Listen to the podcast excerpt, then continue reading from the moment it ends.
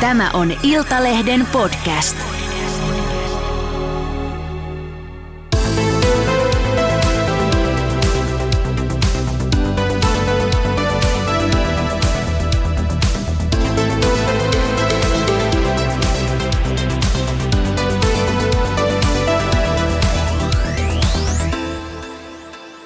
Ja oikein äärettömän hyvää itse valitsemanne ajankohtaa sinne digitaalivastaanottimen ääreen. Tämä on jälleen kerran Iltalehden Autoradio. Auto- ja hänen podcast ja minun nimeni on Arttu Toivonen. Olen Iltalehden autotoimittaja ja pöydän toisella puolella istuu kollega samalta laitokselta niin sanotusti. Tervetuloa jälleen kerran Juha Jaakkonen. Kiitos, onpas mukava olla täällä taas. Oikein kampasin naamani, kun pääsin autoradioon. Mä vaihdoin aamulla sukat sitä varten, että mä pääsen autoradioon myös tänään. Hei, puhutaan tälläkin kertaa kuluttajariitatapauksista. Me puhuttiin tuossa jokunen viikko sitten sun kanssa näistä ää, autoihin, käytettyihin autoihin liittyvistä kuluttajariitakeisseistä. Ää, autothan on yleisimpiä kuluttajariitojen aiheita oikeastaan suomalaisen kuluttajaviranomaisen pöydällä, eikö näin ole? Kyllä joo, tuota, erittäin paljonhan niitä tuntuu tulevan ja juttelin tuossa viime viikolla kuluttajariitalautakunnan puheenjohtajan Pauli Stolberin kanssa ja, ja hänkin totesi, että edelleen autoista tulee paljon riitatapauksia ja myös kuluttajaneuvontaan. Autoista otetaan paljon yhteyttä käytetyistä autoista erityisesti, mutta uusistakin. Joo, Tällä viikolla on kaivettu esiin muutama kappale uusia tai uusiin autoihin liittyviä kuluttajariitatapauksia. Täällä on äh, ainakin yksi automerkki ja malli, mikä on viimeisen sanotaanko reilun vuoden aikana ollut muutenkin aika paljon mediassa ihan muista syistä kuin kuluttajariita keisseistä johtuen, mutta, mutta tota, on myöskin äh, tämmöinen aika messevän kokoinen vaatimus, minkä kuluttaja on esittänyt äh, autossa olleesta viasta. Avataanko keskustelu Juhan, ei siis sinun vaan ilmeisesti toisen Juhan ja Ford Focuksen osalta? Joo, nimi on sama, eli Juha, mutta en ole minä. Hän osti uuden Ford Focus-merkkisen auton ja sille annettiin kahden vuoden takuu ja viiden vuoden ja sadan tuhannen kilometrin laajennettu takuu. No alle kahdessa vuodessa tähän autoon tuli vika. Ovi ei auennut. Kuskin puolen etuovi ja sisään piti mennä toiselta puolelta. Ja tämähän sitten Juha harmitti kovasti ja tätä yritettiin korjata jo takuu aikana. Ja siinä sitten ehti jo takuukin loppua ja Juhan mielestä tämä ovi ei toiminut edelleenkään hyvin. Ja riitahan tästä syntyi sekä autoliikkeen että maahantuojan kanssa. Ja Juha päätti hakea tähän ratkaisua kuluttajariitalautakunnasta näitähän nämä meidän tapaukset useimmiten on, että sieltä löytää mielenkiintoisia tapauksia, joiden asiakirjat on julkisia ja niitähän mä käyn siellä penkomassa ja tämä on yksi niistä, mitä mä oon sieltä löytänyt. Tietääkseni tätä tapausta esimerkiksi ei, ei ole netissä, että se on itse käytävä sieltä hakemassa. Miten tämä Juhan ja Ford Focuksen tota, yhteis, yhteiselon ryppy sitten ilmeni muuta kuin, että se ovi ei auennut. Mitä siihen maahan tuo esimerkiksi tai, tai auton myynyt liike yritti tehdä? Siihen vaihdettiin jotain liikkuvia osia siihen auton oveen. Ja maahantuojan ja autoliikkeen mielestä he teki kaiken voitavansa, että nyt sen pitäisi olla kunnossa, mutta Juhan mielestä ei edelleenkään ollut. Niin hän meni siis vaatimaan kuluttajariitalautakunnan kautta aikamoista summaa. Hän vaati 15 000 euroa.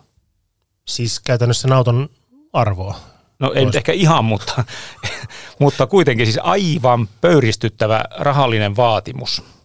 Oliko niin, että automyynnin liike yritti korjata siis sitä vikaa, poistaa sitä vikaa sillä tavalla, että se olisi vaihtoiko ne sinne oven lukon ja ulkokahvan tämän käyttövaijerin vielä lisäksi? Joo, kyllä siinä, siinä tehtiin ö, juuri tällaisia toimenpiteitä ja jopa takuajan jälkeen – ja tämä selvisi vasta tuolla kuluttajariitalautakunnassa. Kun lukee asiakirjoja, niin Juhan kertomuksen perusteella voisi ajatella, ja siitä syntyy semmoinen mielikuva, että nämä korjaustoimenpiteet tehtiin takuu aikana, ja ne ei auttanut, ovi oli edelleen viallinen, Mutta sitten kun nämä pääsi kertomaan oman näkemyksensä maahantuoja ja autoliike, niin silloin selvisi, että kyllä sitä on korjattu vielä takuajan jälkeen, jolloin siis se korjaus on mennyt maahantuojan ja autoliikkeen piikkiin, tai he ovat omalla kustannuksellaan ikään kuin hyvää hyvyyttään yrittäneet vielä saada sen, sen oven toimimaan. Mutta Juhan mielestä ei edelleenkään toiminut.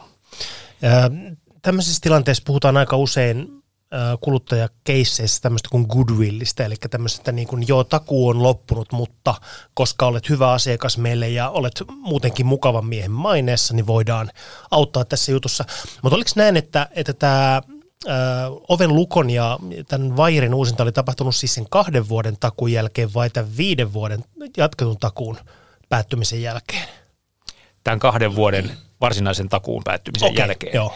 Ja maahantuoja pystyy kertomaan vielä semmoisenkin tiedon kuluttajariitalautakunnalle, että Juha oli tästä samasta aiheesta ottanut yhteyttä kolme kertaa kolmen vuoden aikana. Ja aina sille oli yritetty jotain tehdä. Ja nyt siis lopulta näiden maahantuoja ja liikkeen mielestä kaiken piti olla kunnossa, mutta niin vaan Juha nosti tästä riitatapauksen. Ja se oli vähän kummallista, että hän tämmöisen teki, koska tuota, lautakunnassa tätä asiaa tutkittiin. Kyllähän hän siellä, siellä perehtyy näihin asioihin. Ja vikaa oli todistettavasti ollut, eli kaupassa tai kaupan kohteessa oli ollut virhe. Tätähän siellä aina selvitetään. Onko tapahtunut tai onko tuotteessa virhe? No oli ollut, mutta siitä ei ollut mitään näyttöä Juhalla. Ei mitään todisteita, että se vika oikeasti olisi edelleen olemassa. Joo. Okei. No päätyykö kuluttajarauta, la, la, kuluttajariitalautakunta sitten niin kuin mille kannalle tässä jutussa? Äh, Juha oli jo saanut lautakunnan mukaan hyvitystä, eli näitä sun mainitsemia osia oli siihen auton oveen jo vaihdettu, eikä Juhan ollut tarvinnut niistä maksaa mitään. Niin lautakunnan mukaan Juhalla ei ollut oikeutta mihinkään muuhun hyvitykseen.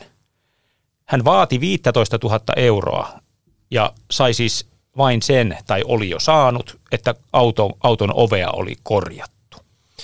Onko tässä ollut semmoista keissistä kyse, että, että kuluttaja on niin ajatellut, että tämmöinen kuluttajariitalautakunta on jonkunnäköinen korvausautomaatti vähän tämmöisen niin kuin amerikkalaisen tyyliin, että, että jos Fordin oven lukko ei toimi, niin se on miljardikorvaukset saman tien napsahtaa tilille.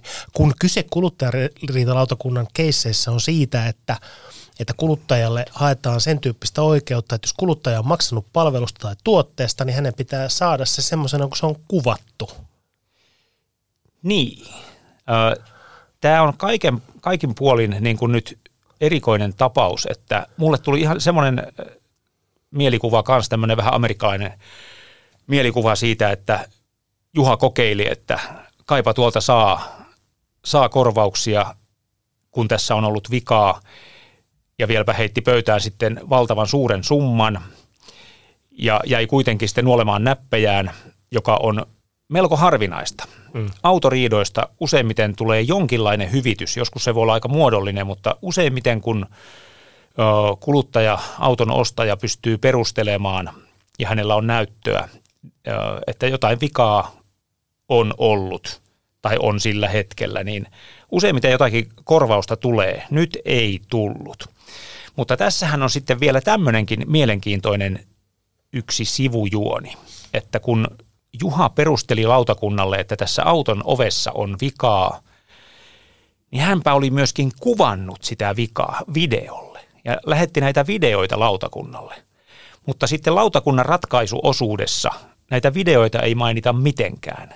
Eli se jää täysin avoimeksi, mikä rooli näillä videoilla oli eikö niillä muka pystynyt perustelemaan, että se auton ovi on viallinen? Vai ajatteliko lautakunta, että ne on voitu kuvata milloin tahansa, että ne on kuvattu silloin, kun vika on ollut päällä, mutta vika on sittemmin korjattu. Tähänhän lautakunta päätyi, että vika on korjattu, vika, vian olemassaolosta juuri sillä hetkellä ei ollut näyttöä.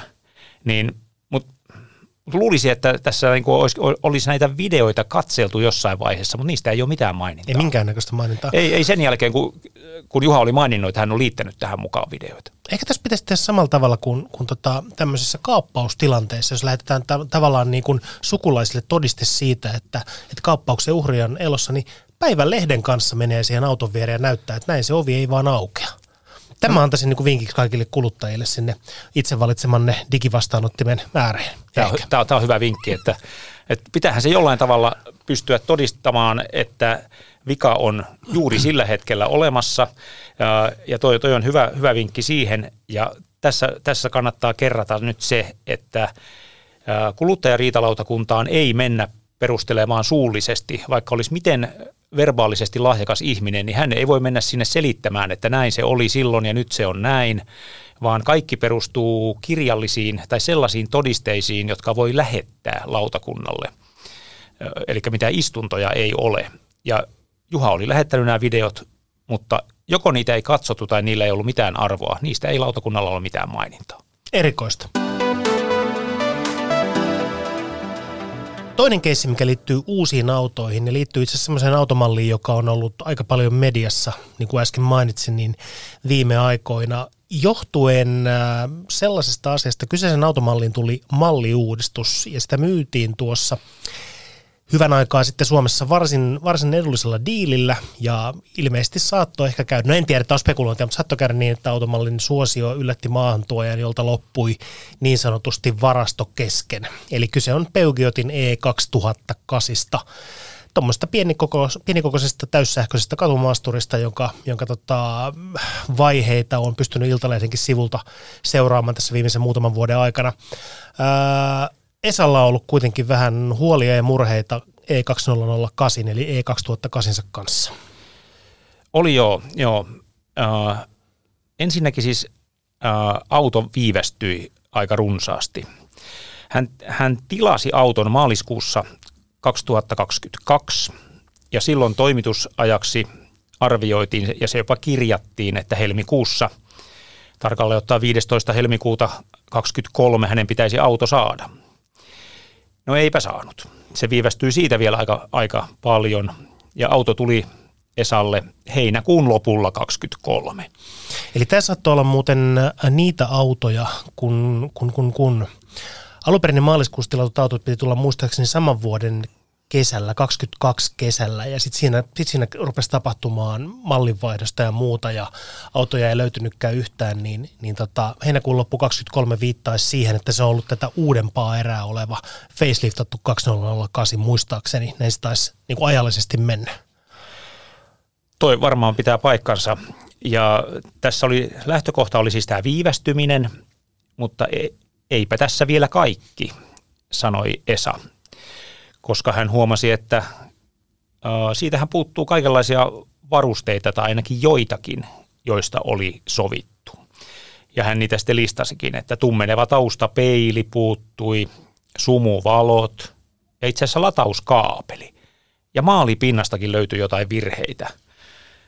Ja, ja hän sitten tietenkin otti autoliikkeeseen yhteyttä, koska niinhän tämä aina menee, että – että ei mihinkään kuluttajaneuvontaan tai varsinkaan kuluttajariitalautakuntaan lähdetä niin kuin ensin ottamaan yhteyttä, vaan myyjätahoon, eli tässä tapauksessa autoliikkeeseen, joka sitten suostui maksamaan siitä puuttuvasta kaapelista tai hyvittämään 200 euroa. Ja tässä kaikki. Joo, siinä taisi olla silleen, että kun se malli vaihtui tai tuli tämä faceliftattu 2008, niin tosiaan ne tummeneva taustapeili ei kuulunut enää sen perusmallin varustukseen tai, tai edes sen seuraavan mallin varustukseen. Myöskään sumuvaloja siihen ei tullut, koska valot muuttu ihan täysin siinä seuraavassa mallissa. Tämä latauskaapelikeissi oli, oli mielenkiintoinen. Mä seurasin itse tuolla ää, tähän automalliin liittyvässä Facebook-ryhmässä sitä keskustelua ja sitähän tosiaan niin kuin – ei siihen facelift-malliin enää, enää tullusta latauskaapelia mukana, eli se olisi joutunut hankkimaan lisävarusteena. Esalla oli vissiin aika messevän kokoinen vaatimus myyjäliikkeeltä tähän autoon liittyen. Joo, taas kerran aika iso, iso vaatimus. Hänhän esitti tämän vaatimuksen sitten tuota, ton kuluttajariitalautakunnan kautta, koska eivät olleet päässeet yhteisymmärrykseen autoliikkeen kanssa. Hän vaati tarkalleen tämmöistä summaa, 2822,29 euroa. Mistä tämä Esan vaatimus koostuu tässä va- tota, esityksessä? Tässä on tosi erikoista, että se on jopa sentilleen noin tarkka summa, vaikka tästä ö, suurin osa on sijaisautokuluja ja sitten tässä hän on varmasti sisällyttänyt tähän myös arviota siitä maalipinnan korjaamisen kuluista, vaikka niistä ei ollut edes vielä mitään euromääräistä arviota muuta kuin, että arvioidaan tarkemmin myöhemmin. Niin siksi tässä tämä tarkka summa, vieläpä pilkku 29, niin tämä kyllä ihmetyttää. Ja tämä, on, tämä sisälsi tämä iso summa myös yli 900 euron arvoisen merkkikohtaisen latauskaapelin, vaikka hän sitten ilmoitti, että no okei, tämän kaapelin osalta hänelle kelpaa kyllä semmoinenkin summa, jonka, jonka tuo lautakunta on aiemmin linjannut, ja silloin on päädytty siihen, että latauskaapelista korvataan 339 euroa. Siis eihän missään ole olemassa mitään yli 900 euron latauskaapeleita. Tämmöisissä autoissa tulee mukana Type 2 lataus johto, joka on siis tämmöinen niin kuin hidas latausjohto. Sillä saa kotona, jos on tarpeeksi, löytyy paukkua sähkökeskusta, niin 22, kilowattia, 22 kilowattia tehoa. Tämä 900 euroa tai yli 900 euroa viittaa itse asiassa latausasemaan. Hän, hän, olisi, hän olisi Peukiotin latausaseman halunnut siihen vielä ja ajatteli, että se kuuluu tähän kauppaan mukaan. No hän oli löytänyt semmoiset hinnat, se oli 902 ja risat euroa oli toinen vaihtoehto ja 775 euroa ja risat oli toinen vaihtoehto. Ni, niitähän tässä niin kuin piti esillä, että semmoiset, se, sen hintaiset latauskaapelit, ja kaapelista hän puhui, että semmoiset pitäisi saada tai sellainen jompi kumpi, vaikka sitten hän sitten tyytyy tähän linjattuun paljon edullisempaankin vaihtoehtoon. Joka on se, mikä sähköautoissa tulee mukana. Siis Type 2 kaapelit hänessä yleisesti ottaen tulee mukana. Okei, miten, miten tota, peli jatkui niin sanotusti. Ja, ja Sahan sitten määritteli myös tälle tuumuvalle peilillekin hinnan, tai etsi jostain, että se on 220 euroa ja sumuvalojen 200 euroa. Kuulostaa niin kuin lisävarustehinnalta tavallaan autotilanteessa. Joo, okei. Okay. No myyjäliike ja maahantuojahan kiisti heti tämän Esan melkein kolmen tuhannen euron vaatimuksen. Ja hän oli jo parisataa euroa Esalle maksanutkin niin he sitten suostui korottamaan tätä heidän vastatarjoustaan 249 eurolla, josta 149 euroa kaapelista ja 100 euroa peilistä. Ja tämä 149 euroa lisää kaapelista tulee juuri siitä ö, jo mainitusta lautakunnan aiemmasta linjauksesta, että kaapelista on joskus korvattu 339 euroa, niin nyt nämä tahot laskivat, että he on maksanut jo 200, niin siihen 149 euroa lisää, niin se on just se aiemman linjauksen mukainen hinta ja sitten 100 euroa peilistä, mutta sumuvaloista ei mitään. Ja tässä mainitaan sellainen, että Esalle on ilmoitettu näistä varusten muutoksista ja hän on ne hyväksynyt. Ja tässä kohtaa tulee aikamoisia käänteitä tähän tarinaan. Hän on hyväksynyt nämä varusten muutokset – ja hän on hyväksynyt myös tuon jo maksetun 200 euron hyvityksen. Ja kaiken lisäksi hän on hyväksynyt myöskin auton viivästymisen. Hänelle on matkan varrella kerrottu, että äh, kyllä tämä tulee viivästymään, että onko ok. Hän on sanonut, että kyllä se hänelle sopii. Ja silti hän lähtee riitauttaa tämän tapauksen. Semmoisena välihuomiona tähän näin, että kun tuli tämä niin kuin facelift tähän 2008, niin sehän muuttui sen auton tekniikkakin aika lailla. Eli siinä vanhassa oli tämä 50 kilowattituntinen voimalinja, joka ei ihan suoraan sanoen ole ollut kyllä viime vuosien paras sähköautovoimalinja, mitä on ollut tarjolla. Tähän faceliftattuun malliin tuli se 54 kilowattinen, joka on paljon muutakin kuin 4 kilowattituntia suurempi, suurempi akkupaketti. Se on huomattavasti taloudellisempi ja parempi. Mä oon niin ajanut kumpia, kummallakin tekniikalla olevia PSA-konsernin tai Stellantiksen autoja ja voin sanoa, että se 54 kilowattituntinen paketti, minkä ESA sai, on selkeästi parempi huomattavasti parempi ja, ja mä jättäisin sumuvalot ihan niin kuin riemulla kauppaan, jos mä pystyisin vaihtamaan sen 50 kilowattituntisen paketin tähän 54 kilowattituntiseen pakettiin. No Esa nyt joka tapauksessa luetteli nämä puutteet ja lähti niistä sitten riitelemään ja äh, lautakuntahan joka katsoo jossain määrin näitä asioita kuluttajan, auton ostajan näkökulmasta, niin lautakunta katsoi, että ESA ei ollut sitovalla tavalla suostunut sopimuksen muutoksiin. Tämä on sanatarkka lainaus sieltä ratkaisuasiakirjasta.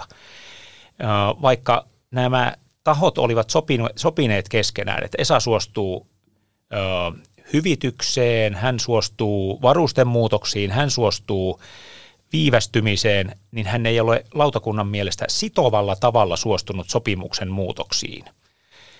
Ja tässä tullaan nyt siihen, mistä keskusteltiin muuten silloin, kun olin täällä edellisen kerran, että osapuolten väliset sopimukset on aika lailla mitättömiä, jos ne on ristiriidassa kuluttajasuojalain kanssa.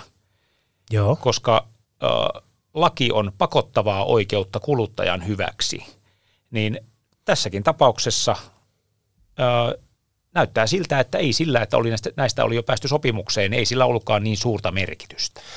Miten tämä lautakunnan sitovalla tavalla suostunut sopimuksen muutoksiin? Olisiko sen pitänyt automyyjän kanssa tehdä esimerkiksi verivalat marmori, marmoritiskillä vai, vai mikä homma tämä on? Ihan samaa mietin tuossa, että, että jos on esimerkiksi allekirjoitukset olemassa, että hän suostuu näihin mainittuihin muutoksiin – niin hän ei ole kuitenkaan sitovalla tavalla suostunut, niin, niin eihän tässä nyt voi olla, voi olla mistään muusta kyse kuin, että olipa suostunut millä tavalla tahansa, niin se ei ole sitovaa, jos se on ristiriidassa lainpykälien kanssa.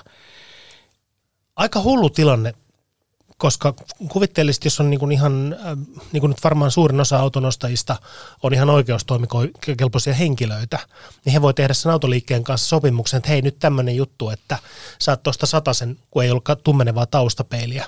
Mutta sitten kuitenkin kuluttajalaki jyrää sen ohi.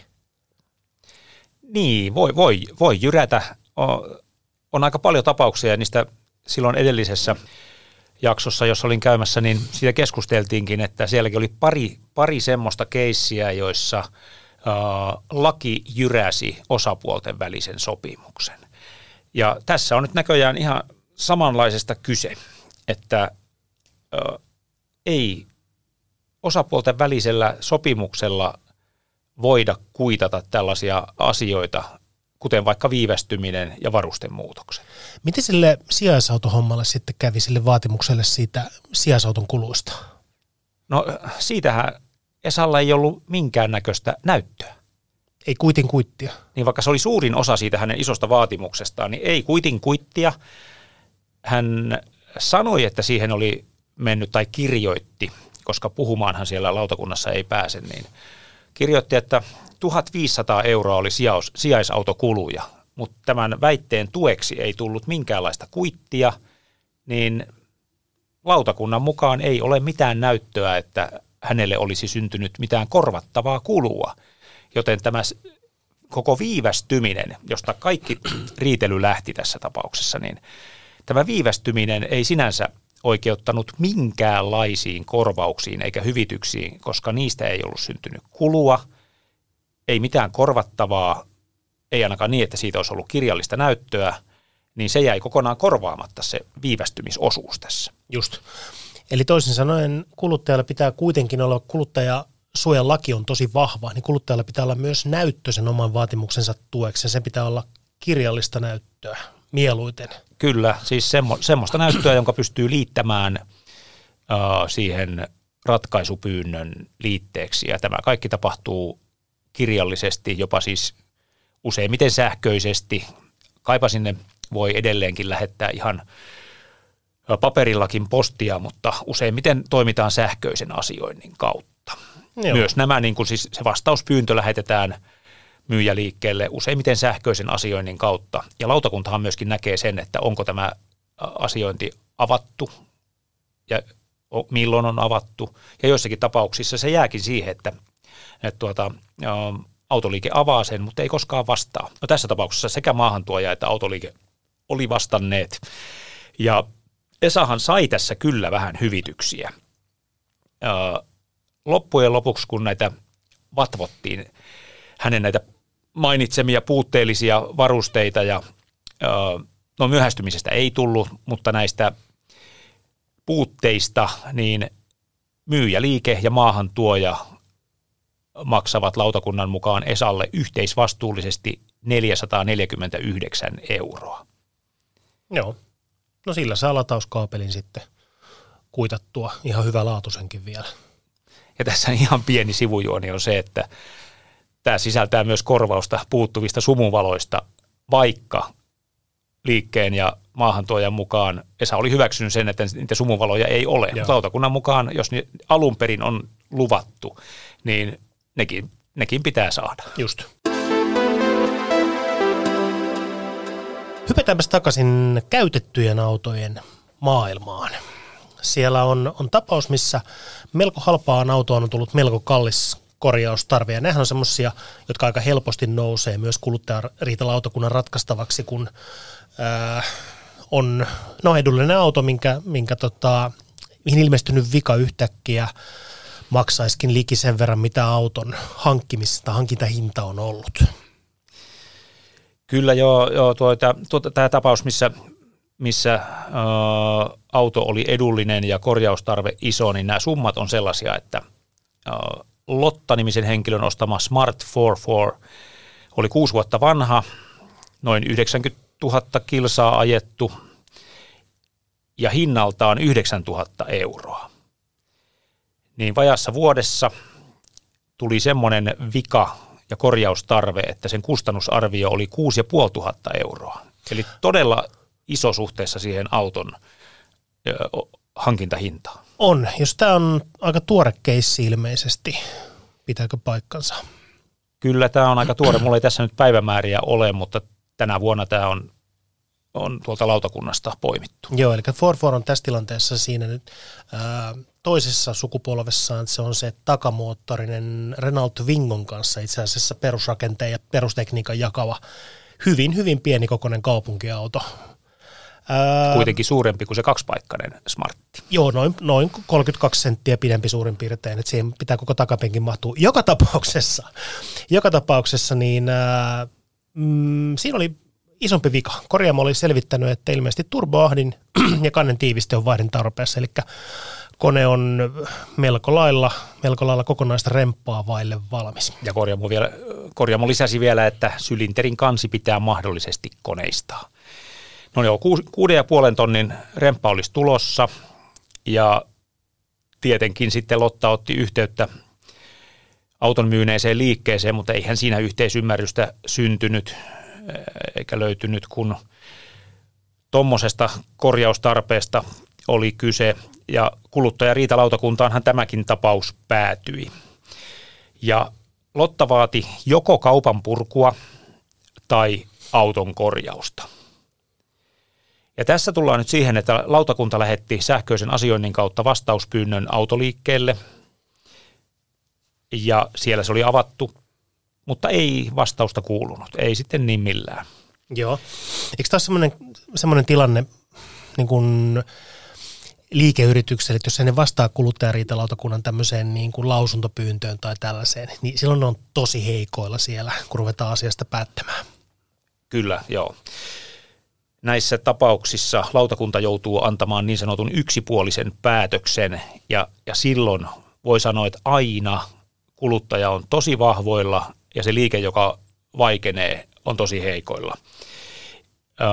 Tämä menee nimittäin niin, että tuolla oikeudenkäymiskaaressa tietyissä pykälissä sanotaan, että kuluttajan vaatimukset on tällöin hyväksyttävä siltä osin kuin ne eivät ole selvästi perusteettomat.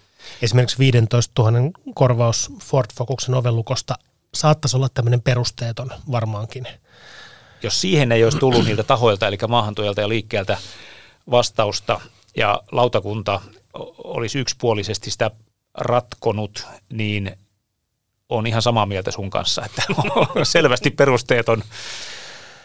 Joka tapauksessa Lotta ja, Lotta ja Smart 44. Mitä, lauta, mitä lautakunta sanoi siitä? Lautakunta pohtii näitä usein, että, että voidaanko olettaa, että tämä vika on, on yllättävä tai että esimerkiksi auton pitäisi kestää pidempään, niin tässä tapauksessa päätyivät siihen, että auton moottorin voi odottaa kestävän pidempään. Ja tällä perusteella tämän Lotan vaatimus ei ollut selvästi perusteeton. Joo. Vaikka ei siis ollut ihan uudesta autosta kyse, kuusi vuotta vanhasta, niin moottorin olisi pitänyt kestää pidempään Ja ö, nyt se sitten oli hajonnut, joten ö, Lotta oli tässä nyt erittäin vahvoilla. Kauppa voidaan purkaa vain, jos tämä vika tai virhe on vähäistä suurempi. Nämä on tämmöisiä vähän kapulakielisiä nämä ilmaukset, joiden perusteella tuolla toimitaan, mutta tämä on aika ymmärrettävissä kuitenkin, että onko, onko vika tai virhe vähäistä suurempi, niin kyllä tämä ehto täyttyi tässä. Auton vika, joka tarkoittaa, että kaupan, kaupassa tapahtunut virhe tai kaupan kohteessa tapahtunut virhe oli vähäistä suurempi, eli kauppa voidaan purkaa. No Lottahan oli antanut vaihtoehdoksi, että auton korjauskin hänelle kyllä kelpaisi. Mutta lautakunta ei sitä varmaan enää sen jälkeen pohtinut vaihtoehtona, eikä ainakaan ratkaisuasiakirjassa mainita mitenkään tätä vaihtoehtoa, koska liikehän oli kadonnut siis linjoilta, että ei vastannut mitään, niin turha siinä enää yrittää liikkeeltä saada ö, semmoista suostumusta, että he lupaisi laittaa tämän Smartin kuntoon, että nyt käsiteltiin vain sitä, ö, että voidaanko kauppa purkaa, onko siihen edellytykset olemassa, ja lautakunnan mukaan oli. Tota, sanoit tuossa alussa, kun ruvettiin puhumaan tästä keissistä, että se Lotta ehti ajaa tällä autolla semmoinen kymmenisen kuukautta ja oliko 12 000 kilometriä suurin piirtein. Joo. Ennen, ennen kuin tämä vika ilmeni, tämä vika tuli päälle. Kyllä. Öö, mä muistan siitä viime kertaista vierailusta studiossa, että puhuttiin tämmöistä asiasta kuin käyttöhyöty. Joo, näissä tapauksissa lautakunta tarkastelee aina sitä, että onko auton ostaja saanut käyttöhyötyä. Heillä on varmaan joku toisenkinlainen hinnoittelu tähän, mutta yleensä käytetään tämmöisistä jonkin verran jo ajetuista autoista jotakin sellaista, sellaista taulukkoa, jossa päädytään, päädytään summaan 10 senttiä, eli 0,1 euroa kilometri. Ja kun Lotta oli ajellut 12 000 kilometriä, niin tämän ajelun hinnaksi tuli 1200 euroa. Eli hän saa kauppahinnan takaisin tältä liikkeeltä. Tämä on siis lautakunnan suositus. Ja tämä sisältää myöskin sitten mahdolliset osamaksusopimuksen kulut, mutta hän joutuu kuitenkin maksamaan tästä ajelustaan 1200 euroa. Eli se on se, mikä vähennetään tästä hyvitettävästä Kyllä, just joo. vähennetään, vähennetään siitä. Että tämmöisellä käyttöhyötymäärittelyllähän lautakunta pyrkii siihen, että tämä on oikeudenmukainen päätös molemmin puolin, että ei voi maksutta ajella esimerkiksi 10 kuukautta ja 12 000 kilometriä, että kyllähän se ihminen on saanut sen auton silloin käyttöönsä. Joo, kyllä, kyllä. Onko tässä jotain muuta klausulia, jos kuvitellaan, että on tämmöinen rikki, rikkoutunut auto, niin sillähän ei voi ajaa. Jos siellä on ahdin ja kansi ja kansipahvi mennyt, niin sillä ei kyllä kovin pitkiä pätkiä pysty kerrallaan ajamaan tuommoisella autolla. Näissä tapauksissa on hyvin tyypillistä, että siellä asiakirjassa lukee lopussa, että, että kuluttajan pitää huolehtia siitä, että auto on, on myyjäliikkeen helposti noudettavissa. Olen nähnyt se monta kertaa tämmöisen maininnan, että ei, ei Lotan tarvitse sitä sinne autoliikkeeseen hinauttaa tai millään, millään tavalla toimittaa, että kyllä se on sen myyjäliikkeen vastuulla hakea se, mutta Lotan pitää huolehtia, että se on helposti noudettavissa. Just. Ei saa olla auto tallissa tai hallissa tai jokeen työnnettynä. Sitähän on tietysti vaan vaikea määritellä, että mikä on helposti, mutta kaipa se ihan maalaista jopa kaupunkilaisjärjellä on ymmärrettävissä, että, että se pitää olla kätevästi saatavissa eikä lukkojen takana eikä liian vaikeissa paikoissa, mutta, mutta tota, tämä, tämä löytyy tämä maininta aika usein näistä tapauksista.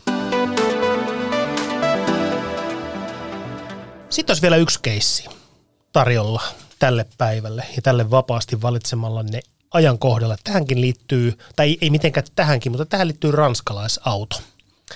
Öö, Citroen C5, jonka on nostanut kuluttaja, joka esiintyy meillä, koska, koska tota, tapauksessa ei kuluttajan nimi ole tiedossa, niin esiintyy hän vaikka sitten salanimellä Ostaja. ostaja. Voi olla myös nimellä asiakas. Asiakas, kyllä. Asiakas osti auton Citroen C5, isokokoinen henkilöauto, viistoperä tai farmarimalli. Eikä ollut vissiin ihan tuore auto, kun tätä paperia tässä nyt selailen. Kahdeksan vuotta vanha auto ja ajettu melkein 190 000 kilometriä. Se on ihan kunnioitettava määrä mille tahansa autolle. Kuluttaja oli maksanut autosta pikkasen reilu 7000 euroa. Ihan käypä summa kaiketi. Joo, varmaan oli siinä vaiheessa ihan niin kuin osapuolet tyytyväisiä, että kaupat on tehty ja ostajalla on auto alla ja sen piti olla toimintakuntoinen. Mutta sittenpä alkoikin melko pian ilmetä vikoja. Muun muassa ö, öljyä alkoi vuotaa. No tämä ostajahan vei sen korjaamolle tämän sitikan. Sitä korjattiin vähän yli 800 eurolla, Joo. mutta ei se sillä vielä täysin kuntoon tullut. Ja korjaamon arvio kokonaiskustannuksiksi oli 3000 euroa.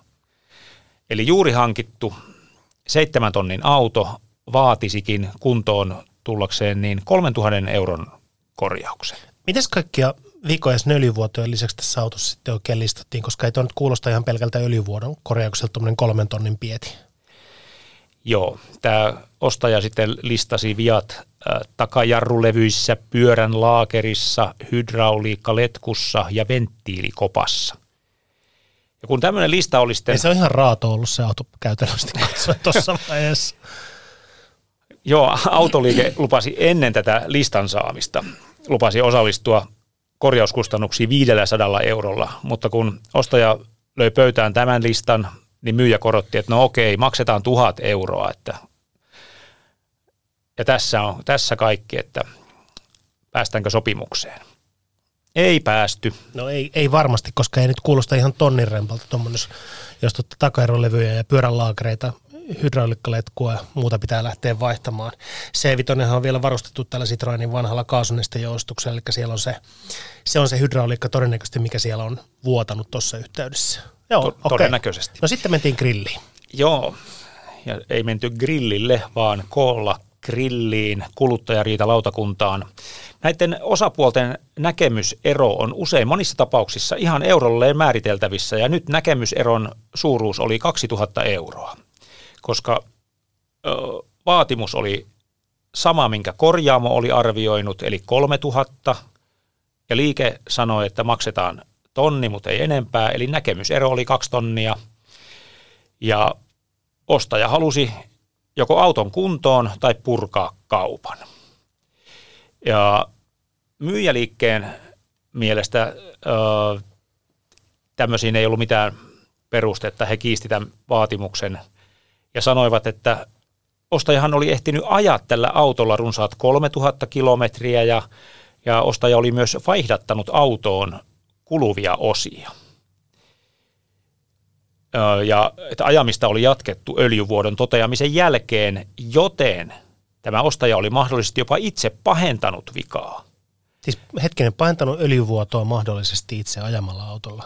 Öö, pah- pahentanut varmaan muitakin vikoja, mitä autossa oli, öö, koska oli ajellut tällä vian toteamisen jälkeen. Joo. Ja myyjä sanoi vielä, että, että reklamaatio tästä kaupasta on tehty liian, myöhään. Että olisi pitänyt sitten tehdä heti, kun ensimmäinen vian poikanenkin il- ilmenee, niin että eipä, eipä valitella sitten, kun öö, Homma rupeaa leviä käsiin niin, Niin. sanotusti. tämä oli siis myyjän näkemys. Okei, okay, joo. Ja lautakuntahan tämän tietysti sitten otti käsittelyyn ja, ja totesi, kuten monissa muissakin tapauksissa, että auton korjauskustannukset ei saa muodostua kohtuuttoman korkeiksi ajoneuvon ikäkauppahinta ja sillä ajetut kilometrit huomioon ottaen. Ja nyt tässä tapauksessa, vaikka oli paljon ajettu, melko iäkäs auto, niin nämä arvioidut korjauskustannukset oli lautakunnan mukaan kohtuuttomat. Joo, okei. Okay. Ottiko lautakunta millään tavalla kantaa siihen myyjän väitteeseen siitä, että, että ostaja olisi niin omalla toiminnallaan pahentanut näitä auton vikoja? No siitä ei lautakunnan mukaan myyjällä ollut mitään näyttöä, eli lautakunnan mukaan mikään ei viitannut siihen, että ostaja olisi aiheuttanut nämä viat tai pahentanut niitä. Okei, okay, just. Joo. Eli, eli tuota, um, se oli suora vastaus tälle myyjälle, joka, joka väitti, että näin olisi tapahtunut. Joo.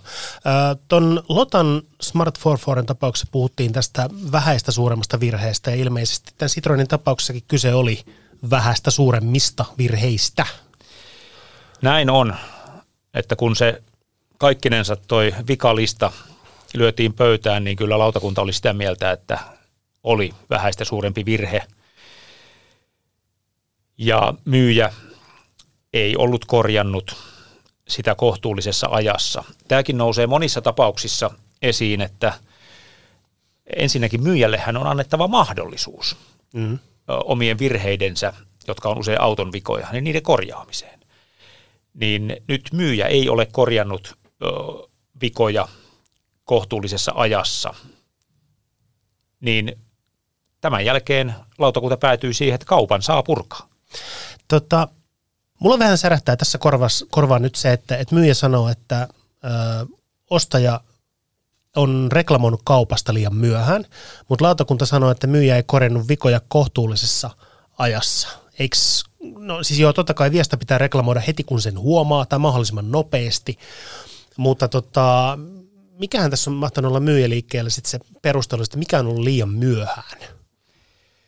Näistä ö, lauseista, mitä asiakirjasta löytyy, niin voisi päätellä, että kyse on joko siitä, että ylipäätään on kestänyt liian kauan kaupan teosta, mä palaan tohon kohta, tai sitten suhteessa tällä autolla ajamiseen liian myöhään, että, että on ajeltu vielä vian ilmenemisen jälkeen ja reklamoitu vasta sitten.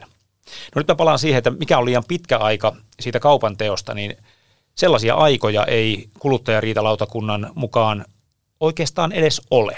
Mm. Että ei, mikään ei ole liian pitkä aika. Jokainen ymmärtää, että ei voida tietenkään kymmeniä vuosia, mutta että ö, lautakunnan puheenjohtaja Stolperi muistaa, että ainakin viiden vuoden kuluttua kaupanteosta Joo. Ö, on vielä riidelty jostakin. Se on ollut silloin matkailuauto, mutta pari vuotta vanhat tapaukset on, jos ei nyt ihan tyypillisiä, niin kuitenkin kyllä niitä vuosittain tulee. Ja viime kerralla, kun täällä keskusteltiin, niin joku tapaus oli, että puolitoista vuotta oli kaupasta. Niin taisi olla jo. Tuossa on kyse lopulta siitä, että mikä on sen kuluttajan ostaman tuotteen tai palvelun niin oletettu käyttöikä. Jos siellä ostetaan vaikka 50 000 ajettu BMW tai Mercedes, niin kyllä voisi olettaa, että se kestää vielä vähän enemmän kuin kaksi vuotta se auto tai vähän enemmän kuin viisi vuotta se auto. Mutta, mutta sitten taas voisi kuvitella, että jos on kyse vaikka matkapuhelimesta, matkapuhelimen viasta, niin viisi vuotta vanhan matkapuhelimen käyttöikä on kyllä varmaan niin kuin ylittynyt ja ohittunut jo hyvän aikaa aikaisemmin.